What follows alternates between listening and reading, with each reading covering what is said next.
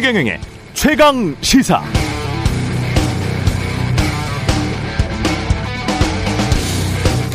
네, 어제 윤석열 대통령의 출근길 발언 통화량이 많이 풀린 데다가 지금 고물가를 잡기 위해서 전 세계적으로 고금리 정책을 쓰고 있는 마당에 생긴 문제이기 때문에 근본적으로 대처할 방도가 없다. 이렇게 말했습니다. 사실 미국 바이든 대통령도 비슷한 말을 했습니다. 손가락으로 클릭 몇 번 하면 문제들이 해결되는 게 아니다. 인플레이션 잡기 힘들다. 이렇게 미국 대통령도 말했습니다. 그랬더니 미국 언론이 뭐라고 했을까요? CNN은 미국 대통령이 무슨 힘이 그렇게 없냐? 나약해 보인다. 뉴욕타임즈는 대통령이 정직하긴 한데 참 무책임하다. 이런 기사를 냈었습니다. 반면 한국 언론은 그냥 대통령 말 받아 쓴 기사들이 주류를 이루고, 있는데요. 사실 자본주의 거시경제 문제에 대해서 행정부 대통령이 또는 국회가 할 수 있는 건 생각보다 많지 않습니다. 경기의 순환 사이클은 결국 시장에서 만들어집니다. 충분히 이해되는 측면이 있습니다. 다만 그렇다면 지난 문재인 정부 5년 동안 그 수많은 비판 기사들은 무엇으로 설명할 것인가 이런 질문이 생기죠. 예를 들어 4년 전 코스피 2000선이 무너졌을 때 한 종합 일간지 유명 종합 일간지는 이런 기사 제목을 달았더군요. 코스피 2000 붕괴, 코스닥 5% 폭락, 정부 뭐 하나, 개미들 아우성. 이게 기사 제목입니다. 그리고 기사 첫 문장이 이랬습니다. 아무것도 안 하는 지금의 정부 너무 두렵다. 내가 뽑았다는 사실이 후회된다. 그때는 그럼 왜 이런 기사를 썼을까요? 이런 기사 참 많았는데요. 그때는 그럼 모든 시장의 현상이 다 문재인 탓이어서 그랬던 것이고 지금은 갑자기 모든 시장의 현상이 다 외부 요인이기 때문에 이렇게 조용한 것인가요? 거시 경제에 대한 근본 대책이 없다는 점 자본주의 경기 순환 사이클이다 다 인정합니다. 그래서 민생 물가에 신경 쓰겠다는 윤석열 정부가 가장 먼저 주창한 게 유주택자들에 대한 다주택자들 종부세, 재산세 인하 같은 이른바 부자 감세였는데 그럼 최소한 공정한 언론이라면 이런 정책이 과연 서민들 민생 대책이고 물가 대책이냐 이거 계속 되물어 봐야 되는 거 아닙니까?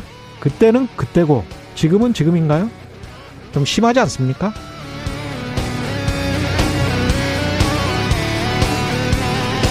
네, 안녕하십니까. 6월 21일 세상에 이익이 되는 방송 최경령의 최강시사 출발합니다. 저는 KBS 최경령 기자고요. 최경령의 최강시사 유튜브에 검색하시면 실시간 방송 보실 수 있습니다. 문자 참여는 짧은 문자 50원, 기본자 100원이 드는 샵9730 무료인 콩 어플 또는 유튜브에 의견 보내주시기 바라고요. 오늘 인터뷰 서해 공무원 피격 사건 관련해서 더불어민주당 김명기 의원, 국민의힘 하태경 의원 각각 만나보겠습니다.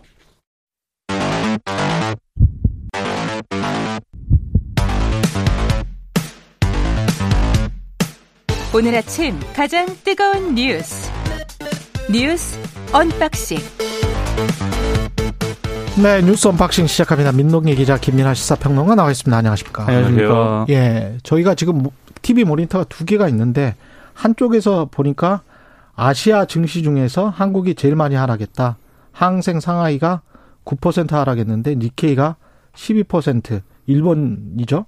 중국 9% 일본 니케이 지수가 12%, 한국이 20% 하락했다. 네. 예, 자막으로 나오고 있군요.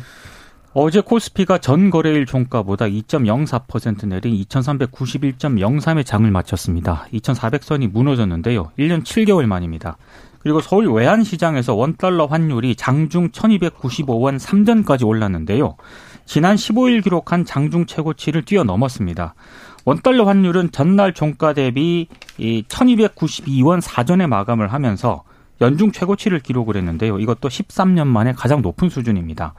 더 우려가 되는 건 28년 만에 미국 연방준비제도가 자이언트 스텝을 단행을 하지 않았습니까? 예. 근데 이게 다음 달에도 이어질 것이다 이런 전망이 나오고 있는 상황이거든요. 이렇게 되면 외국인의 엑소더스 대탈출이 본격화하지 않겠느냐 이런 우려도 나오고 있는데 방금 말씀하신 것처럼 국내 증시 같은 경우에는 일본, 중국, 홍콩과 같은 주요 아시아 증시와 비교했을 때 하락률이 훨씬 더 컸습니다. 전문가들 분석은 일단 한국 경제가 상대적으로 수출 의존도가 굉장히 높은 데다가 금리 인상에 따른 민간 부문의 리스크가 크기 때문이다 이렇게 분석을 하고 있고요. 특히 한국의 가계 부채가 굉장히 취약하기 때문에 국내 증시가 상대적으로 더 하락하고 있다 이렇게 진단을 하고 있습니다. 가계 부채가 GDP 대비 한 104% 정도 되니까. 그렇습니다. 100%를 네. 넘는 수준입니다. OECD 중에서는 가장 안 좋은 상황이고 정부 부채는 상대적으로 가장 좋은 상황에 속하고 기업 부채도 그렇게 좋지는 않습니다. 우리가 한계 기업들이 한 40% 정도 되기 때문에 예. 그러니까 이런 주식 시장이 특히 다른 다른 국가들 다른 아시아 국가들에 비교해서도 한국 한국이 특히 안 좋은 원인을 지금 이제 금리 인상에 따른 어떤 파장이나 이런 것들이 훨씬 더 부정적인 효과를 더 많이 받을 것이다라고 말씀을 하셨는데 실제로 디테일하게 전문가들이 어떻게 판단했는지 들어봐 들어보고 싶어요. 어떻게 생각하십니까, 최경영 기자님은? 이렇게 한국만 20% 내려간 이유 뭡니까? 구조적으로 보면은 원자재 가격 급등이 우리 같이 수출 집약적인 사업 모든 것을 다 수입해 오잖아요. 그렇죠. 그래서 우리가 지금 봐야 될 수치가 무역 수지 적자가 연속해서 적자가 나는 경우가 굉장히 드물어요, 한국이. 왜냐하면 환율이 안정이 되고 그 다음에 기름값이 안정이 되면 그런 일이 없죠. 한국전력 같은 경우도 2020년에 적자가 아니 흑자가 4조나 났거든요. 음. 그리고 대한항공이나 아시아나항공 같은 그런 이 가장 중요한 게 말이죠. 환율 달러로 받는 거예요. 그리고 달러로 돈을 주는 거예요. 근데 그 물건과 돈을 맞바꾸는데 달러에 비해서 우리 원화 가치가 너무 떨어져 버리면 우리가 돈을 더 줘야 되는 거잖아요. 그렇죠. 수입 물가가 상승할 수밖에 없습니다. 그래서 그런데 게다가 기업 부채도 만만치 않다 그랬잖아요. 그러면 기업 부채라는 게 달러 부채가 지금 한 180조 정도 됩니다. 음. 그러면 그 이자가 올라가겠습니까? 안 올라가겠습니까? 당연히 올라가죠. 그렇죠. 그러면 한계 기업들이 한 40% 정도 된다고 했잖아요. 그러면 그거는 영업이익으로 이자도 제대로 못 갖고 있는 기업들이 한 40% 정도 된다. 어떤 사람은 한 절반 정도 된다. 이렇게 이야기를 하는데 그 중에서 그 한계 기업의 숫자가 당연히 늘어날 것이고 한계 기업들 중에서 어 이자 비용을 감당하지 못해서 부도가 나는 기업들 또는 이게 만기가 돌아올 거잖아요. 단기 채권은 만기가 무조건 돌아오죠. 1년이건 2년이건 3년이건. 그러면 이자가 이미 높아져 있어요. 그러면 그더 비싼 이자로 그거를 상환을 해야 되잖아요. 그러면 더 돈줄이 죄일 수밖에 없기 때문에 그렇기 때문에 이제 기업들 같은 경우는 몇 군데 정도는 굉장히 좀 힘들어지는 그 그렇게 힘들어지지 않기 위해서는 기업들은 아주 쉬운 방법인 구조조정 해고를 할 수밖에 없죠. 그렇게 해고, 해고가 되면 이제 가계 쪽으로 전이가 되는 거죠. 그렇게 되면은 예. 한국 예. 저도 이제 경험이 있었고요. 음. 떠오를 수밖에 없는 그 얘기가 IMF? 그러면 IMF 아니, 그 정도는 그 정도 사태까지 그러, 위험한 상황이냐? 그렇지는 않아요. 네. 그렇지는 않은데 단지 그 우리가 그리고 스태그플레이션 뭐 스태그플레이션의 올 확률이 지금 월스트리트 저널 어제 나온 거 보니까 economist들 미국 economist들에게 다 조사를 해봤더니 한 44% 정도 음. 되는데 44% 정도의 수치라는 거는 2008년 금융위기 이전에 서베이를 했던 설문조사를 했던 이게 한 2005년부터 서베이를 했거든요. 월스트리트 네. 저널이 그때보다 더 높아요. 그러니까 이런 그러니까 그게 문제 지금 문제가 있긴 하지만 우리가 IMF 환란위기 정도의 그런 정도는 아닙니다. 왜냐하면 워낙 외환 보유고가 탄탄하기 때문에 네. 또. 예. 그러니까 이런 전반적인 음. 흐름이나 이런 상황들을 외국인 투자자들이 다 분석을 해서 이제 뭐 평가를 하고 있는 결과라는 얘기인데 그렇다고 하면은 근데 저는 제가 만약에 이제 외국인 투자자라고 하면은 이런 어려움이 사실은 다른 국가들에도 나름대로의 이 지금 상황에 대한 어려움이 다 있을 거잖아요. 그런데 그럼에도 불구하고 특히 이제 한국에 이제 좀 투자했던 그 돈을 다시 뭐 이렇게 회수한다라는 어떤 개념에서 본다라고 하면은 이 정부가 얼마나 여기에 대한 어떤 어, 대책이나 이런 것들을 잘 하고 있느냐를 같이 평가할 것 같은데 예를 들면 방금 말씀하신 이제 기업들에게 상당히 이제 좀 타격이 될 수 있는 환율 문제라든가 이런 것들을 보면 과거 정부는 이제 그건 과거니까 과거 정부에서는 일종의 여러 가지 방법으로 뭐 개입도 하고. 통화 수합을 했잖아요. 두 네. 번이나 그렇죠. 박근혜 정부 때도 했고 그리고 문재인 정부 때도 했잖아요. 그렇죠. 뭐 하다못해 구두 개입이라도 해서 뭔가 이렇게 어 뭐랄까요 어 대증요법이라도 이제 하는데 지금 이제 그런 모습이 보이고 있느냐 요건 좀 의문인 부분도 있고 그렇다고 해서 뭐 증시를 뭐 이 80년대처럼 뭐 일방적으로 정부가 나서 떠받칠 수는 없는 아이, 거지만 어. 그렇죠. 그럴 수는 없는 거지만 국민연금한테 사라고 하면 또 시장 개입되는 거지 않습니까? 그렇죠. 예. 나름대로 할 수 있는 어떤 그런 대응들도 있을 것인데 좀 아니한 거 아닌가라는 생각도 좀 들고 여러모로 이게 우려가 되는 부분이 상당합니다. 지난번에 바이든 대통령 왔을 때 우리가 투자하기로 한 거는 수십조 원이고 미국이 투자하기로 한 거는 한 2,800억 정도밖에 안 돼요. 네. 우리는 수십조 원 투자하기로 하고 그쪽은 한 2,800억 원, 한국 돈으로 2,800억 원 정도 투자하기로 한 겁니다. 뭘 했습니까? 뭘 받았습니까? 통화 수합이라도 받았어야 되는 거예요. 그게 국민의힘의 정책위 의장도 상시 통화 수합이 가능할 수도 있다라고 기대감을 내비쳤거든요. 네. 그렇죠. 그게 저도 뭐 그런 점들이 대안이 돼야 되는데 예를 들면 일본이나 이런 국가들에는 어쨌든 간에 아시아 국가긴 하지만 나름대로 통화 정책에 있어서 상당한 자율성을 갖고 있는 거고 그렇죠. 자기가 할 수 있는 카드가 여러 가지가 있는 거잖아요. 그렇습니다. 지금도 뭐 일본은행 총재를 뭐 안 받고 계속 가자 뭐 이런 논의 하고 있는데 음. 그 지금 일본은행 총재도 상당히 적극적인 역할을 중앙은행이 하는 쪽으로 철학을 갖고 있다라고 해서 여러 논란이 있었는데 우리는 그렇게 할 수가 없으니까 그런 말씀하신 대로 통화 수합이라든가 안전 장치를 여러 가지로 갖춰놓는 게 필요한데 지금이라도 뭐 통화 수합 체결이나 이런 것들은 뭐 여러 논란과 이런 과정이 필요하긴 하겠지만 음. 다른 거라도 지금 이런 대응 방법을 마련하고 그걸 갖춰가고 보여주는 게 음. 필요하지 않나 이런 생각이 듭니다. 최강욱 의원 6개월 당원 자격 정지. 아우, 이게 지금 6개월 당원 저- 자격 정지면 굉장히 중징계죠? 징계 최고 수위 제명 다음인 중징계에 예. 해당을 합니다. 어제 더불어민주당 윤리심판원이 최강욱 의원에게 당원 자격 정지 6개월 처분을 내렸는데요. 일단 그 민주당 법률위원장이면서 윤리심판위원인 김회재 의원이 성희롱성 부적절한 발언을 한 점, 그리고 해명 과정에서 이를 부인하면서 피해자들에게 심적 고통을 준 점, 당내의 파장이 컸고 비대위도 사안의 중대성을 감안을 해서 윤리심판원에 직권조사를 요청한 점 등을 종합적으로 고려해서 중징계를 내렸다 내렸다라고 밝혔고요. 예. 어, 윤리심판원이 피해자를 직접 조사했다고 합니다. 그리고 자료를 종합적으로 검토해서 사실 확정 부분에 대한 심판위원들 간 이견은 없었다라고 얘기를 했고 2차 가해가 명확하게 입증되지는 않았지만 최강욱 의원의 해명 과정에서 피해자들에게 심적 고통이 가해졌다는 부분을 무겁게 받아들였다. 어제 기자들에게 이렇게 얘기를 했는데요. 최강욱 최강욱 의원이 어제 참석을 했거든요. 예. 그래서 당시 상황에 대해서 소명을 했습니다만 성희롱 발언을 했다는 점은 인정하지 않았다라고 합니다.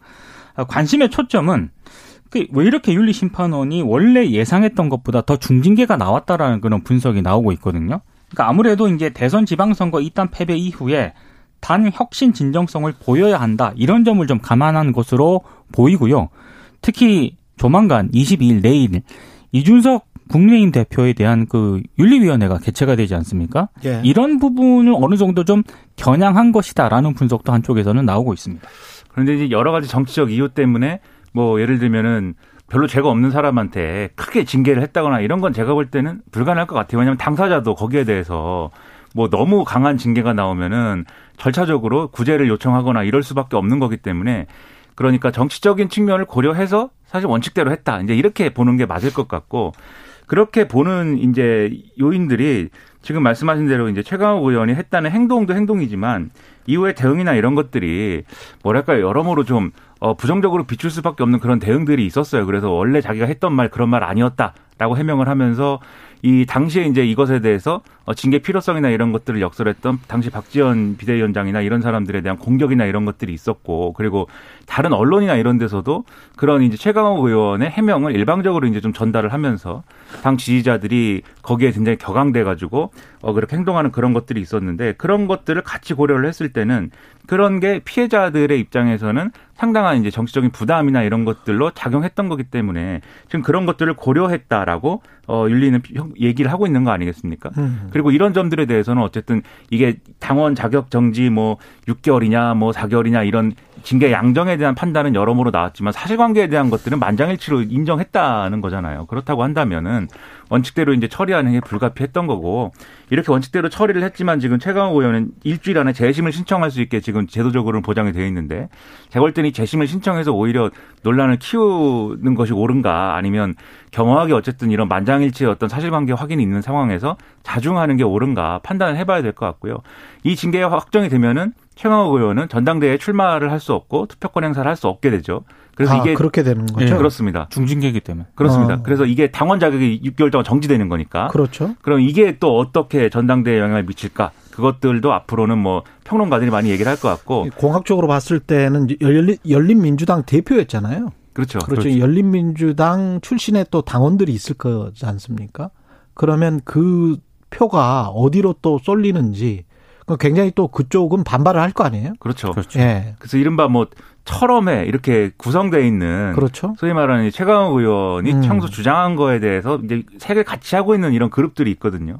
근데 그분들이 이제 이런 사상 상황에 대해서 이게 뭐 반발해봐야 뭐, 여- 뭐 이게 득될 거 없다라는 어떤 심경으로 자제할 수도 있겠지만 지금 이렇게 당이 이 부당하게 여러 가지 정치적 이유 때문에 징계를 강하게 한 것이다라고 반발하기 시작하면은 나름대로 전당대회에 또 목소리를 내려고 하고 뭐 이렇게 나올 거 아닙니까? 그러면 그렇죠. 이 강경파들 플러스 이제 이른바 어뭐 팬덤 정치 이런 것들에 대해 어떤 태도를 가져야 되느냐라는 게 또 전당대회 주요 쟁점이 다시 한 번 또 될 수밖에 없는 거여서 상당한 파장을 또 예고를 하고 있습니다. 그럴 것 같습니다. 이준석 대표와 배현진 최고위원 국민의힘도 내용입니다. 공개 석상에서 충돌을 했습니다. 참 보기 힘든 풍경이 어제 예. 펼쳐졌습니다. 공개적으로 두 사람이 이제 설전을 벌였는데요. 발단은 이준석 대표가 최고위원 회의에서 비공개 회의에서 진행됐던 것들이 다운표까지 인용돼서 보도되는 상황이 발생을 했다. 예. 그래서 비공개 회의에서 현안 논의는 하지 않고 안건 처리만 하겠다 이렇게 얘기를 했습니다. 그러자 배현진 최고위원이 비공개 회의를 철저하게 단속해서 필요한 논의는 이어가야 한다 이렇게 반박을 했는데요. 원래 이제 최고위원들이 쭉 돌아서 얘기를 하거든요. 다른 최고위원들 발언이 다 끝난 다음에 두 사람의 설전이 이제 본격적으로 시작이 됐는데 이준석 대표가 오늘 그러니까 어제 비공개 회의는 진행하지 않겠다 이렇게 얘기를 하니까 음. 배현진 최고위원이 일방적으로 없애면 어떻게 하냐 이렇게 맞받았고요. 이준석 대표가 배 최고위원을 겨냥을 해서 특정인이 참석을 했을 때 유출이 많이 됐다는 내용까지 나왔기 때문에 묵과할 수 없다 이렇게 얘기를 했고 특정인 참석했을 때는 배현진 그 사실상 겨냥한 발언으로 해석이 됐고요. 그러자 배 최고위원이 본인이 언론에 나가서 얘기한 걸 누구 핑계를 대나 이렇게 응수를 했습니다. 이 본인은 이준석 그렇습니다. 이제 이 상황까지 가게 되니까 권성동 원내대표가 중간에 있었거든요. 책상을 치면서 그만하자 이렇게 제지를 했고 회의는 비공개 회의로 전환이 됐는데 전환된 이후에 한 2분 만에 이준석 대표가 자리를 떴습니다. 장 외에서도 이제 두 사람의 설전이 한동안 계속이 됐는데요. 한쪽에서는 이제 관심의 포인트가 두 사람의 설전보다는 예. 왜 배현진 최고위원이 이준석 대표 저격에 나섰느냐 이걸 두고 이제 여러 해석들이 나오는데 그 전부터 좀 그러지 않았어요? 그렇습니다. 그래서 어제 이제 한동안 나왔던 얘기는 결국에는 윤심이 좀 배경에 작용하고 있는 것 아니냐. 뭐 이런 이런저런 해석들이 나오고 있습니다. 어떻게 보세요? 국민들이 볼 때는 예. 이게 무슨 얘기인가 싶을 거예요. 지금 쭉 민 기자님 말씀하셨지만 네. 회의를 비공개로 하느니 마느니 뭐 여기서 무슨 뭐 이게 왜 중요하지? 근데? 그렇죠. 근데 그렇죠. 이게 왜 이렇게 공개적으로 싸울 일이지? 뭐. 그렇죠. 예? 이게 이렇게 뭐 공개되고 있는 생중계되고 있는 회의에 얼굴 붉힐 일인가 싶을 텐데, 그러니까 최근에 기사를 그런 기사 좀 보셨을 거예요. 이 비공개 회의에서 이준석 대표가 무슨 나쁜 말을 했는데 예를 들면 안철수 의원이 추천한 최고위원 인사에 대해서 뭐 이런 방식은 졸렬하다라고 했는데 배현진 최고위원이 거기에 대해서 일침을 놨다든지 예. 그다음에 비공개에서 또 무슨 얘기를 하는데 이준석 대표가 무슨 얘기를 하니까 배현진 최고위원이 뭐 들이받았다든지 예. 이런 기사가 몇 번 나왔거든요. 그러니까 이준석 대표 입장에서는 좀 불편해 할 만한 기사가 몇 번 나왔습니다. 근데 이게 음. 이 맥, 이준석 대표는 이 맥락이라고 보는 것 같아요. 제가 뭐 이준석 대표하고 직접 얘기해 본 적은 없지만. 그러니까 최근 들어서 이준석 대표가 윤리를 앞두고 있는 상황에서 자기를 흔들고 있다라고 생각할 만한 사건과 움직임들이 쭉 있잖아요. 그렇죠. 그게 이제 이준석 대표 결국은 이준석 대표가 불쾌하는 거구나. 뭐 불쾌도 불쾌인데 예. 이준석 대표가 낙마할 경우에 그러면은 낙마란 서로 게당 대표에서 그렇죠 내려오거나 해서 조기 전당대회 국면이 될 경우에 음. 서로 이제 막 이제 당권을 둘러싸고 새로운 지도부를 조기 전당대회 진행해 가지고 새로운 지도부 구성해야 될 텐데 서로 그러면 나름대로의 이제 PR에 들어간 거 아니냐라는 거예요. 그래서 예를 들면은 이준석 대표도 당원권 정지 이상의 징계가 내려지지 않습니까? 그럼 대표직을 수행할 수가 없습니다. 그래서 예를 그렇겠네. 들면은 예. 그렇죠. 이- 이게 그럼 어떻게 보면 민주당이 최강욱 의원에게 세게 징계를 한 이유 중에 하나일 수도 그 있겠습니다. 해석이 있습니다. 그런 예. 해석이. 뭐 실제로 그렇죠. 그렇게 중징계를 내린 이유는 정확하게 모르겠습니다만. 음. 앞서도 앞서도 말씀드렸듯이 이 상황 때문에 경징계할 걸 중징계했다라고 하면 안 돼. 그런 그런 결정은 안 되는 거지만 네. 좀 작게 징계할 징계하는 좀 뭐랄까요 융통성을 발휘할 수도 있었는데 발휘하지 않았다라고 한다면 어. 그 이유 중에는 비교 효과 이런 걸 노렸을 수도 그렇죠. 있는데 22일에 만약 경고 정도 나오면은 안 물러나도 되죠. 그러니까 그건. 그거는 이제 당 내에서 국민의힘 내에서 네. 그래도 물러나야 된다라는 시각이 있고 아, 그래요? 뭐 경고 정도 가지고는 괜찮지 않냐 이런 좀 반론이 있는데 아, 그래요? 예. 아. 그건 이제 모르는 거죠, 지금. 일반적으로는 경고를 바- 대표가 경고가 어쨌든 징계를 받은 건데 예. 대표가 현직을 수행을 하다가 윤리위에서 징계가 나왔는데 어쨌든 당 대표직을 수행한다라는 거는 음. 그건 이상하다라는 시각이 일반적이지만 이런 게 한 번도 없어가지고. 그렇죠. 맞습니다. 예. 그런데 이준석 대표는 그 윤리 결정이 이상하다라고 하면서 이걸 어쨌든 논쟁 구도로 갈 거고요 아마 경고라고 하면은 그렇죠. 그래서 직을 유지하려는 그 어떤 돌파구를 찾으려고 할 거고 그런데 예를 들면 당원권 정지나 이런 게 나오면은 그거는 본인의 의지와 관계없이 자격이 상실되는 것이기 때문에 그건 그렇습니다. 대표직을 수행을 못 하는 거죠 그거는 네. 그 기간에 동안에 그러면 자연스럽게 이제 사퇴하는 어떤 수순으로 갈 수 있는 거여서 그래서 조기 전당대회가 이제 스타트가 딱 되면은 각자 자기가 왜 대표가 되거나 지도부가 돼야 되는지를 얘기할 거 아닙니까? 그렇죠. 그 예를 들면 배현진 최고위원의 경우에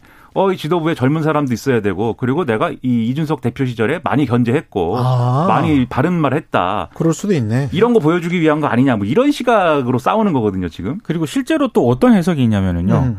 이른바 중진들이 이준석 대표하고 이렇게 공개적으로 설전을 하게 되면은 예. 또 이준석 대표를 압박하는 그런 모양새가 되지 않습니까? 아. 그런데 배현진 최고위원은 그런데 이제 변에 비슷하고. 배현진이 하면 하게 되면은 훨씬 더 부담감이 적다. 부담감이 적기 때문에 결국에 배현진 최고위원의 단독 플레이가 아니라 배경에 누가 있느냐 여기에 좀 이런저런 약간 해석들이 공모나. 짰다?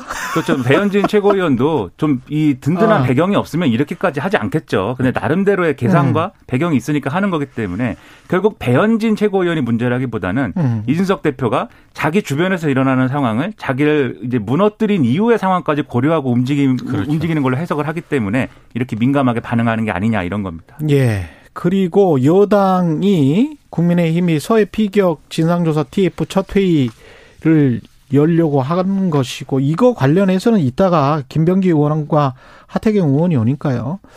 그 자세히 이야기를 좀 들어보고 검찰총장이 지금 임명이 지금 대통령이 안 했는데 검찰 인사위를 개최를 한답니다. 그러니까 짧게. 오늘 예. 그 검찰 인사위원회를 개최를 하는데요. 음. 여기서 뭐, 뭐, 인사를 단행하겠다는 건 아니고요.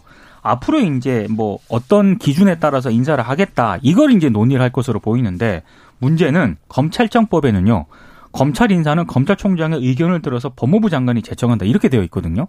그때 이것 때문에 문재인 정부 때 난리 났던 거 아니에요? 지금 현직 대통령이 예. 이것 때문에 당시 추미애 법무부 장관이 그렇죠. 인사에 관한 자신의 의견을 들어주지 않는다면서 반발을 했기 때문에 그런 기억이 있죠, 우리가. 결국에는 예. 이건 내로남불 아니냐. 어, 이런 지적이 지금 비판이 나오고 있는 총장 상황입니다. 없이 그냥 강행을 하겠다라는 거죠. 법무부 지금. 장관이 네, 한동훈 법무부 장관이 조만간 인사를 할 것으로 보입니다. 사실상 대통령이 그냥 임명을 하는 건데 검사들을 거의 그런 상황인데, 그러니까 시급한 인사라고 하면 정말 뭐 이 고검장들이 그만두고 뭐 이래가지고 시급한 인사라고 하면은 일정 부분 뭐 그럴 수도 있겠다 싶은 부분도 있는데 지난번에 했거든요. 근데 그 시급한 인사는. 예. 그리고 그때는 심지어 검찰 인사위도 거치지 않고 해가지고 논란이 더 컸는데 이번엔 그래도 검찰 인사위 거친다 이렇게 얘기하고 있는 거지만 이게 사실상 뭐 이렇게 평론가들이 해석을 할 때는 결국 검찰총장을 지금 믿고 맡길 만한 사람을 찾지 못해서 일단 이 지금의 어떤 어, 한동훈 법무부 장관과 윤석열 대통령이 선호하는 인사 위주로 인사하려는 거 아니야? 이런 시각이 있는 거예요. 음. 그리고 이런 시각을 불식시킬 수 있는 여러 가지 또 움직임이 있어야 되는데